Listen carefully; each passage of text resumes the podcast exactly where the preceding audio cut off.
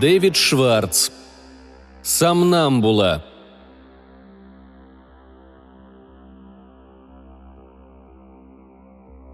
Самнамбула тормозит на перекрестке, на пересечении пригородных Айви какая-то там Лейн и какой-то там Крик-Роуд. Фары освещают тишину двух часов ночи. Она наклоняется, чтобы открыть дверцу со стороны пассажирского сиденья, и ее муж в обличии серой белки запрыгивает внутрь. Он отсутствовал 12 дней, поскольку попал в двойную ловушку. Находясь в коме, пересекал астральное пространство и обработанные химией лужайки. И вот сегодня, рано утром, его человеческое тело умерло. Сам Намбула горько плакала, пока не уснула. На лице высыхали соленые дорожки. Она закрывает дверцу и садится на место. Муж-белка скачет к ней, хвост выгнут дугой и тянется за ним, словно эхо – Муж-белка взбирается по рукаву ее пижамы с медвежатами и устраивается у нее на плече. Сам Намбула, когда она не спит, ее зовут Джуди. Замужем уже 10 лет. Ее муж называет себя торговцем, и это, возможно, самое точное определение того, чем он занимается. Но его называют и по-другому – магом, колдуном, демоном. В рамках его профессии эти термины не имеют особого значения. Он торгует властью – вот в это Джуди всегда хоть как-то верила. «Больница», — говорит муж Белка. По крайней мере, она слышит голос, а Белка — всего лишь его источник. Сам Намбула поворачивает в сторону автострады. Джуди верит, что ее муж, когда она не спит, его зовут Дональд. Очень милый, но скучный человек, который компенсирует это, беря ее с собой в путешествие по всему миру — она ничего не знает о том, какую роль играет в его работе, о том, как он относится к ней. Она не знает, что он не умер, и только она может его спасти. Когда они познакомились, у Джуди была работа, на которой она имела дело с телефоном, а руки были без надобности. Разница в возрасте поначалу слегка ее беспокоила. Ей было за 20, а Дональду – за 40 но она была очарована тем, что он более-менее разбирался в бейсболе и знал волшебные сказки, и обезоружена его искренним интересом к ней. Его абсолютно не волновало то, что она ходит во сне. Он даже не заикался на эту тему, хотя какое-то время лунатизм ее прогрессировал. Джуди переживала из-за того, что у него так мало друзей, но очень скоро сама попала в его маленький мир. Сестра ее не одобряла – «Похоже, ты потихоньку начинаешь в него превращаться», — сказала она во время их последней беседы. Джуди не собиралась увольняться после замужества, но у него были деньги, и он хотел, чтобы она с ним путешествовала. Они ездили в Марокко, и в Таиланд, и в Португалию, и в Эквадор, и в Патагонию. И самые мучительные сны у нее были, когда она путешествовала — Ей снилось, что она сидит верхом на лошади о восьми ногах, держа в руках огненное копье, что она откапывает кости из-под полов старинных соборов, что она карабкается по внутренним стенам крепостей, разрушенных и отданных на растерзание туристам, и достает амулеты, спрятанные между незакрепленными кирпичами. Иногда она убивала какие-то безликие существа, которые ползли навстречу ветру или летели, оседлав песчаные буруны – она просыпалась на шелковых простынях, чувствуя себя абсолютно разбитой, с мозолями на руках. У нее никогда не было необходимости подстригать ногти. Доктора были бессильны диагностировать ее заболевание. Дома она целыми днями не вставала с постели, и Дональд то и дело поднимался наверх из своего подвального офиса, чтобы вкусно накормить ее нежным тунцом, спагетти с клейкими ломтиками моцареллы, макаронами с тертым сыром – он так беспокоился за нее. И пока она ела, он рассказывал ей истории, где враги превращали героя в зверя и разлучали его с возлюбленной. И чтобы вернуться, ему необходимо было пройти через царство враждующих чудовищ, перебраться через горы и реки, а возлюбленная никогда не снимала бриллиантовой подвески, которую дал ей герой. Она носила бриллиант у сердца. Дональд никогда не дарил Джуди подобных подвесок, хотя ей очень хотелось и в историях этих непременно фигурировали лестницы, по которым никто никогда не поднимался, а в конце герои и его возлюбленная жили долго и счастливо и умирали в один день. Истории были чистой правдой, за исключением конца. Рассказывая их, Дональд даже иногда ронял скупую слезу.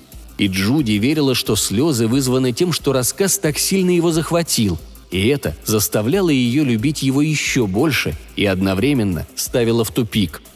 Джуди водит машину гораздо лучше, когда спит, и вообще она много чего делает гораздо лучше, когда спит. Говорит на урду, играет на арфе, занимается крафмага, она перемещается по лежащему за лобными долями священному пространству, где говорит на языке зверей и забирается на небеса, чтобы выпить с богами. Иногда она ощущает себя ходячим клинком. Во время полета все ее тело поет как камертон, так что даже зубы стучат. Муж Белка, торговец, объясняет ей, где он только что был. Его бизнес – это торговля обрывками жизни и властью. Обмен происходит в астральном пространстве – Души покупаются, сияние продается. Он предлагает на продажу идолов, находящихся на пороге смерти, жертвенные шкуры с еле заметными следами крови, и конкуренты слишком сильно боятся смерти, чтобы отвергнуть все это. Они расплачиваются тайнами и картами, вещами, из которых они не надеются извлечь выгоду на своем веку. Торговец использует полученную информацию, чтобы найти сокрытые источники власти – Вместе со спящей Джуди, его помощницей и наемной убийцей. Он берет столько, сколько может, а остаток продает втридорого. Все его ненавидят. Торговец боится смерти так же, как и любой из них. Быть может, даже больше. Он был первым, кто сумел обмануть смерть, кто знал смерть задолго до образования трещины между землей и небесами. Как-то он даже пировал вместе со смертью и всеми богами – но сейчас на него давит груз грехов и страхов, накопившихся за украденные им годы. Он убеждает себя, что когда наберется достаточно сил, то залезет наверх и встретится с богами лицом к лицу. Но еще слишком рано. Когда 12 дней назад он находился в трансе, поскольку продавал небесное сияние, консорциум врагов проник в его убежище и разрезал серебряную нить, соединяющую его с физическим уровнем – Тело его осталось умирать, поскольку сердце оторвано от души. Впав в панику, он помещает свою душу в первое подвернувшееся ему живое существо.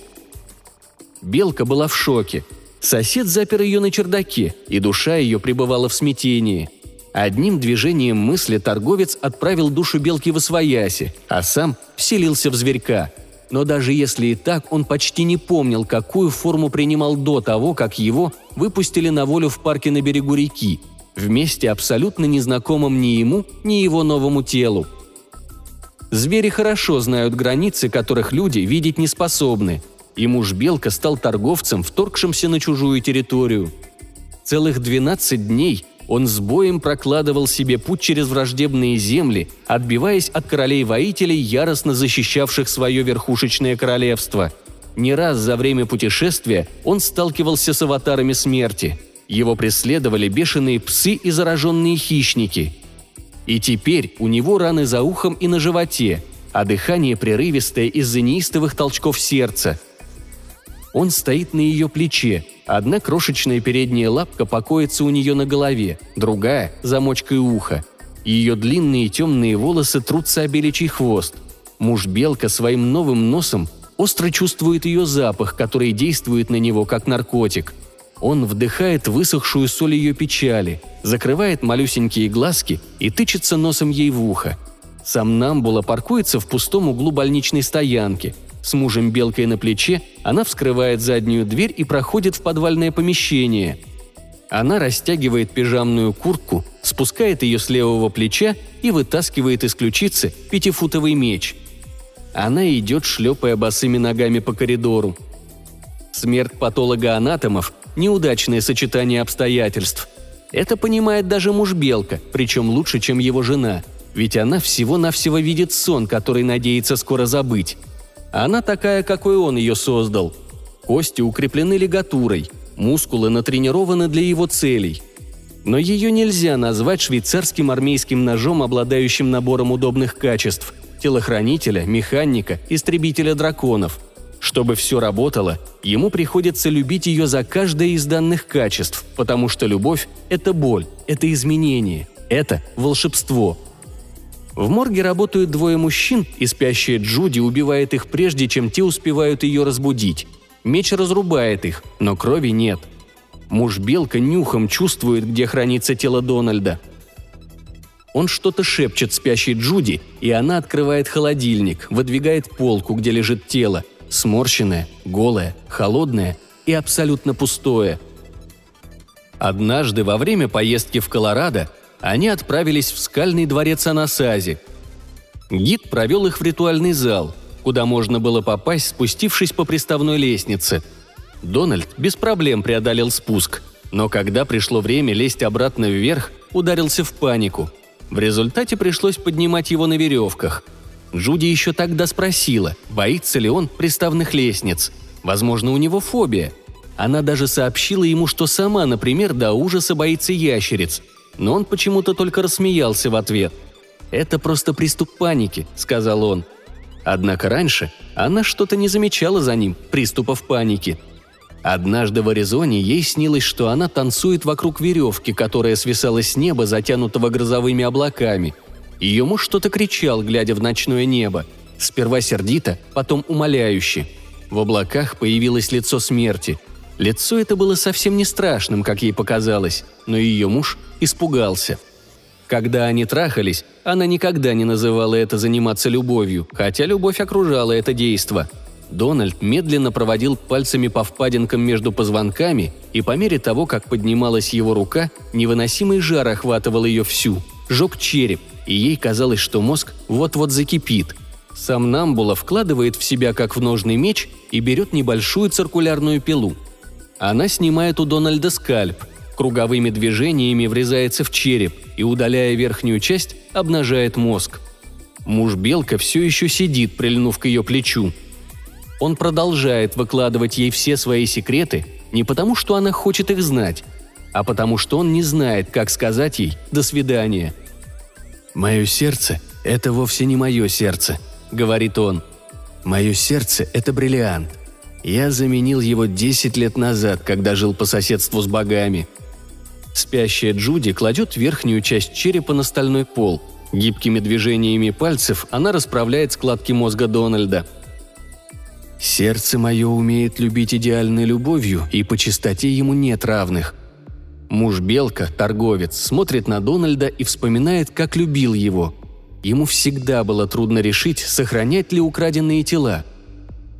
Он не знал, утешение это или наказание, видеть в зеркале лица тех, кого любил.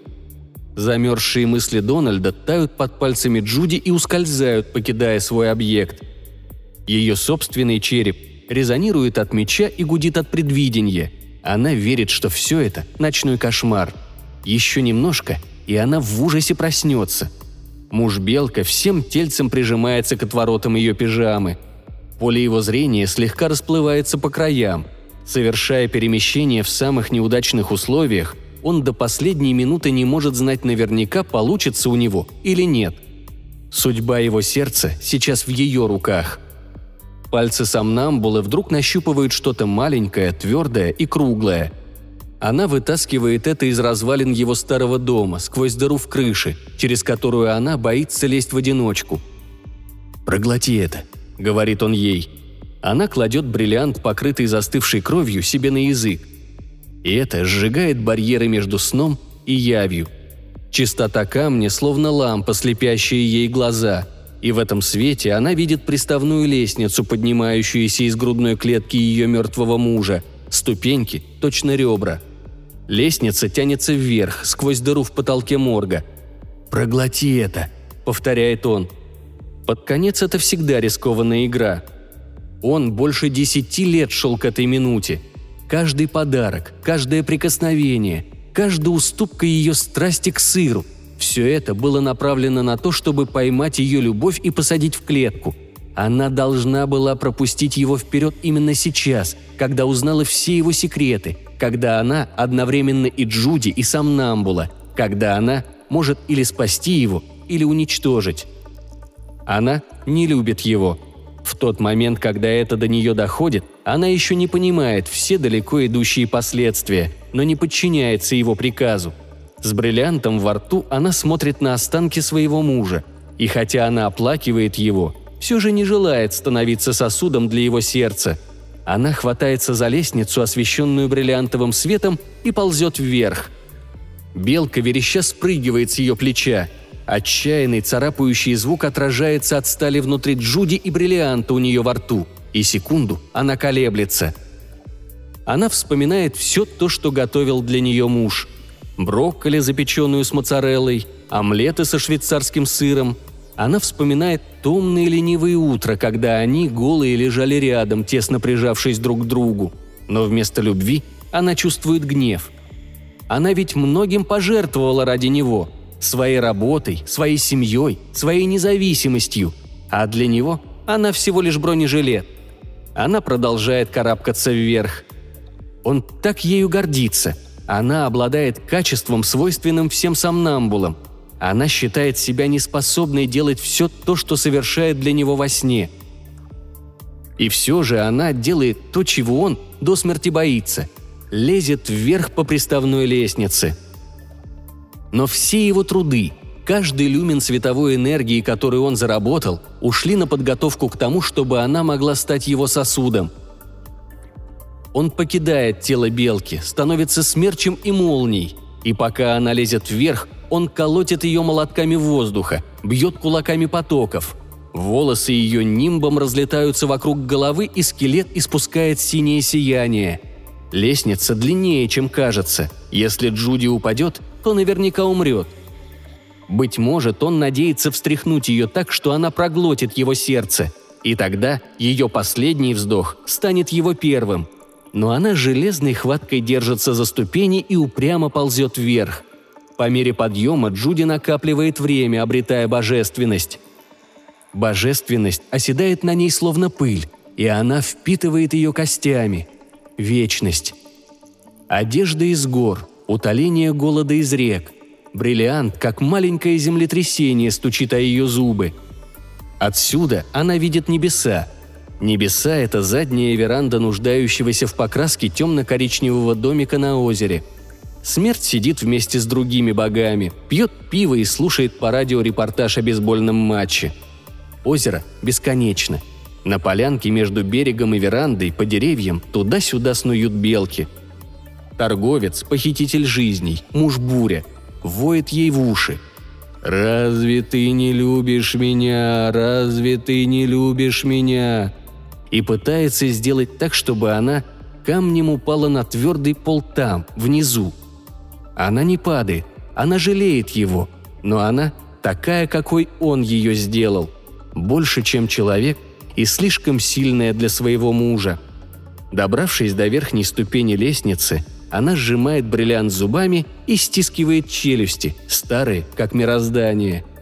Сердце торговца пеплом сыплется у нее изо рта. И приговор, наконец, приведен в исполнение –